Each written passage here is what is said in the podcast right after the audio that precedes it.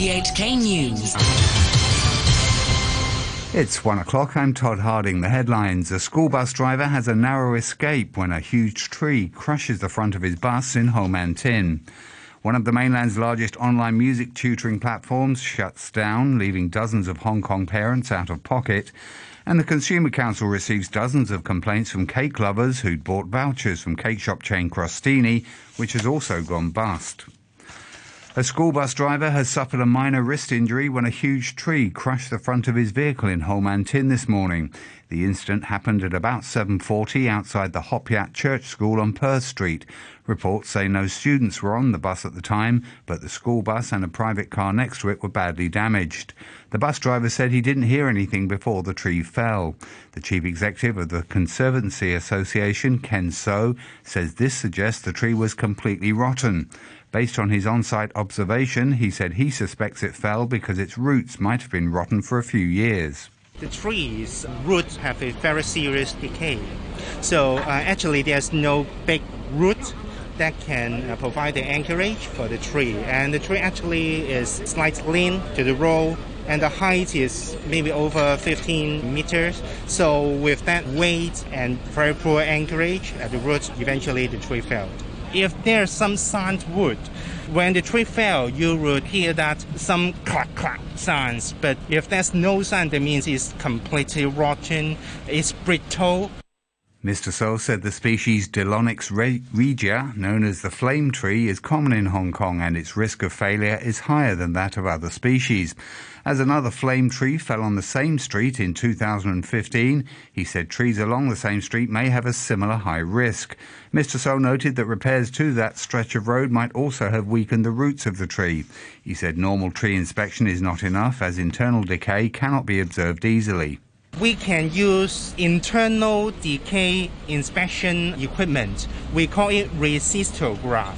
That is a drill-like equipment. When we drill that into the trunk, we can see the integrity of the wood. So maybe we can use some parameters. For example, this tree species, Delonix regia, this size of tree along roadside with many, we call it targets, uh, that can be hit. Then we can carry out this kind of inspection. A mainland music tutoring platform has shut down, leaving over thirty parents from Hong Kong helpless as they'd spent a total of nine hundred thousand dollars on prepaid classes. V I P Pei Lian was one of the largest online platforms on the mainland offering classes teaching children to play musical instruments and was endorsed by the well-known Chinese pianist Lang Lang. The Federation of Trade Unions says they've received complaints from thirty-three parents since the platform ceased operations in June. One of the complaints was from a parent who'd prepaid two hundred fifty thousand dollars for online classes. The union's lawmaker, Bill Tang, says it's difficult to claim back the money as this is a cross-border issue. We are highly concerned of such campaign because I observe the purchase service is very high risk. If such service or such company is a cross-bordering, the risk is relatively high.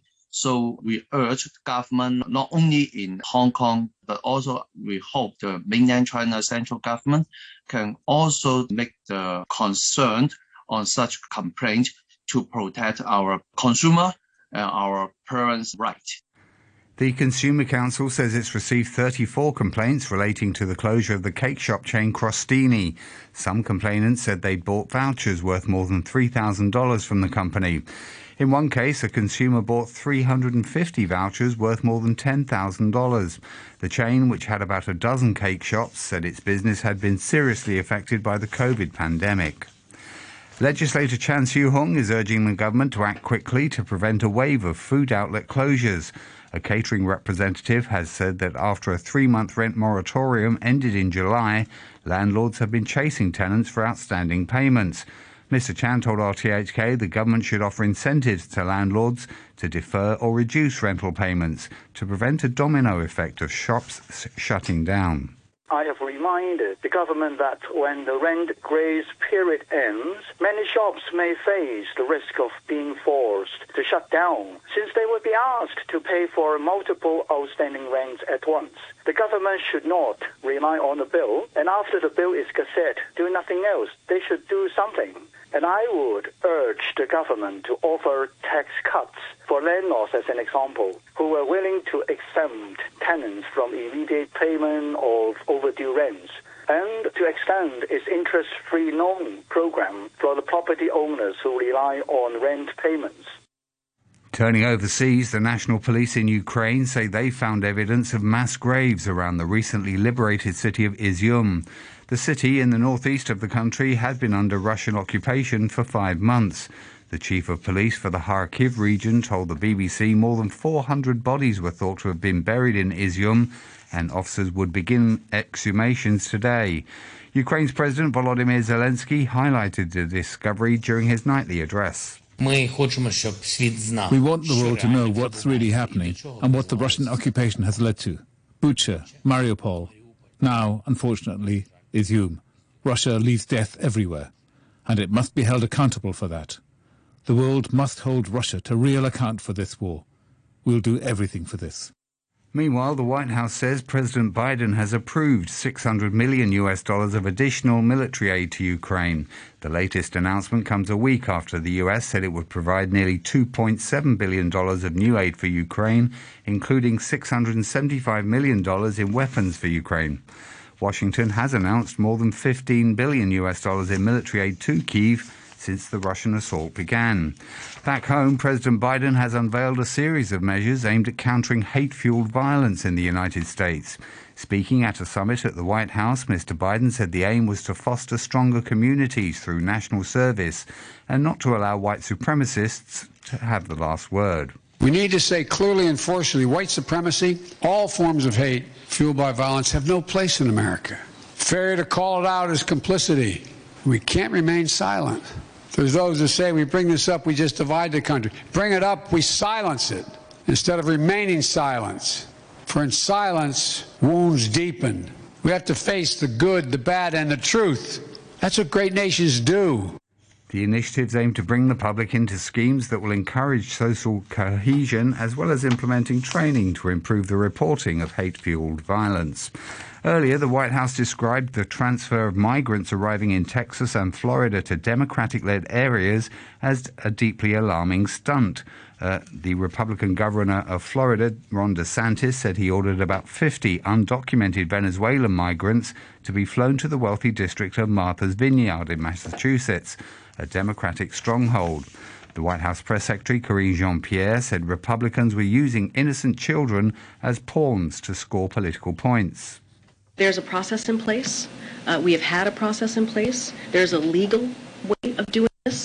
And uh, for managing migrants, Republican governors interfering in that process and using migrants as political pawns is, uh, is shameful, is reckless, and just plain wrong.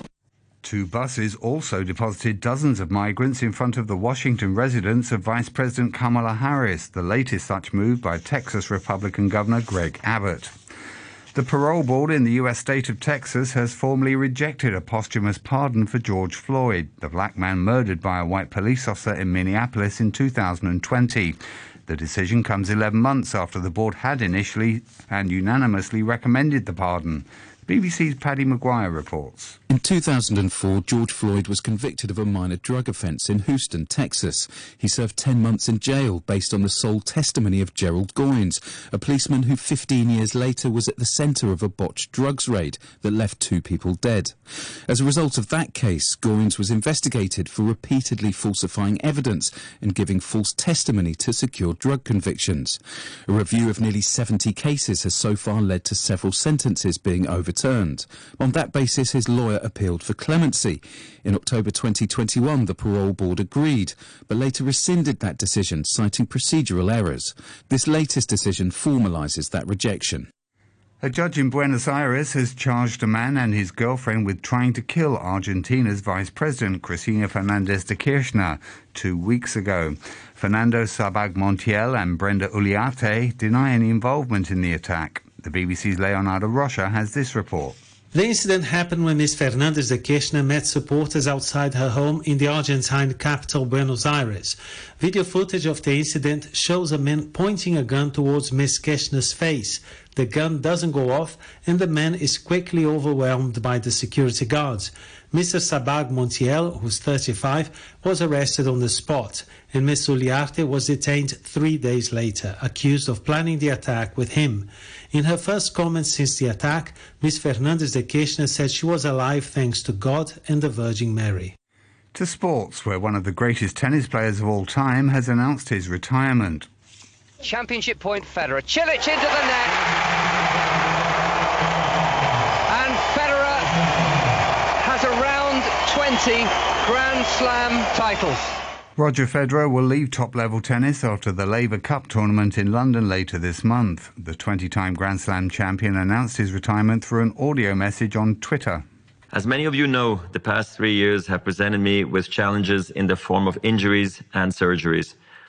I've worked hard to return to full competitive form, but I also know my body's capacities and limits, and its message to me lately has been clear. I am forty-one years old. I've played more than one thousand five hundred matches over twenty-four years.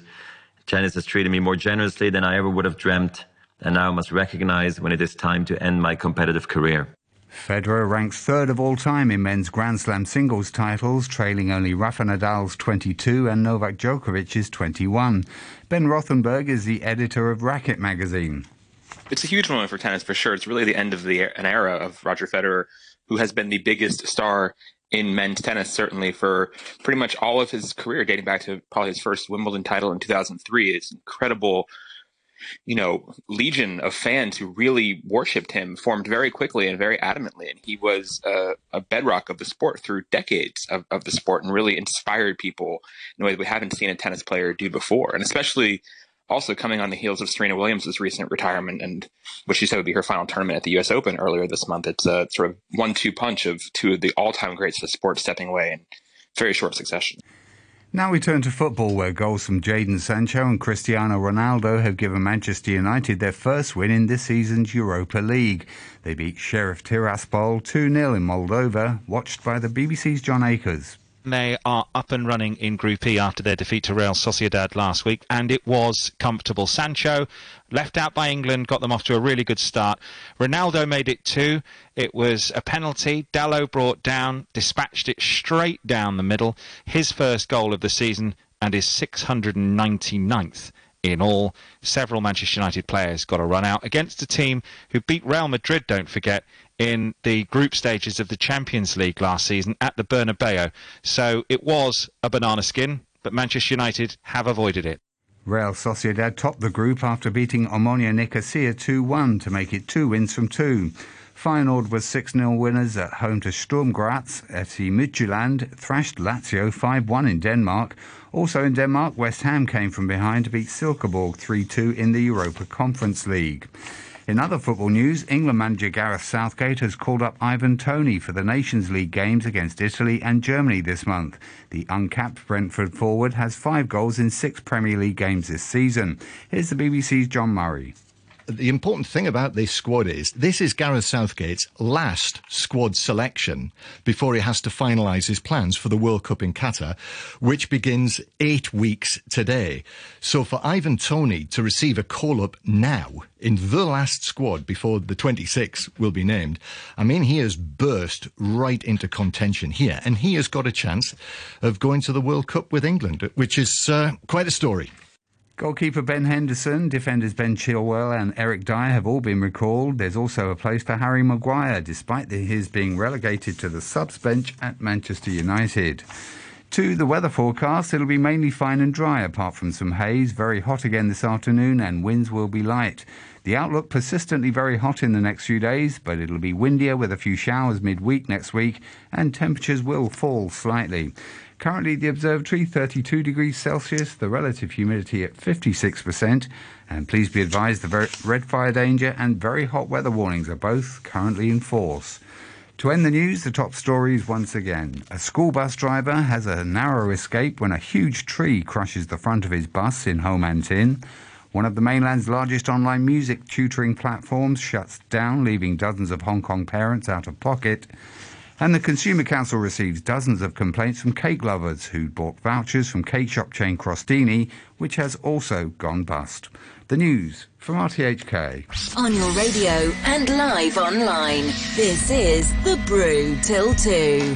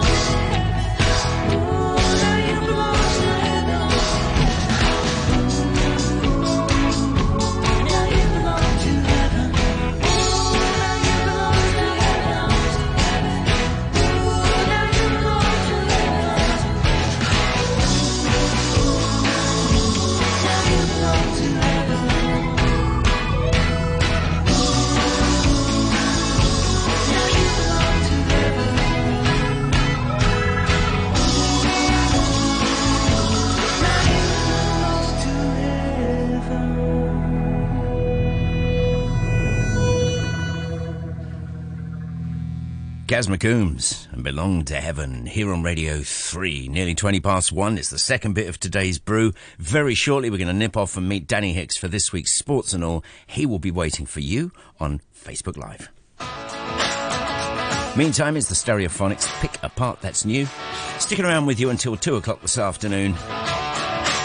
After the news, it's Steve time. Through until five.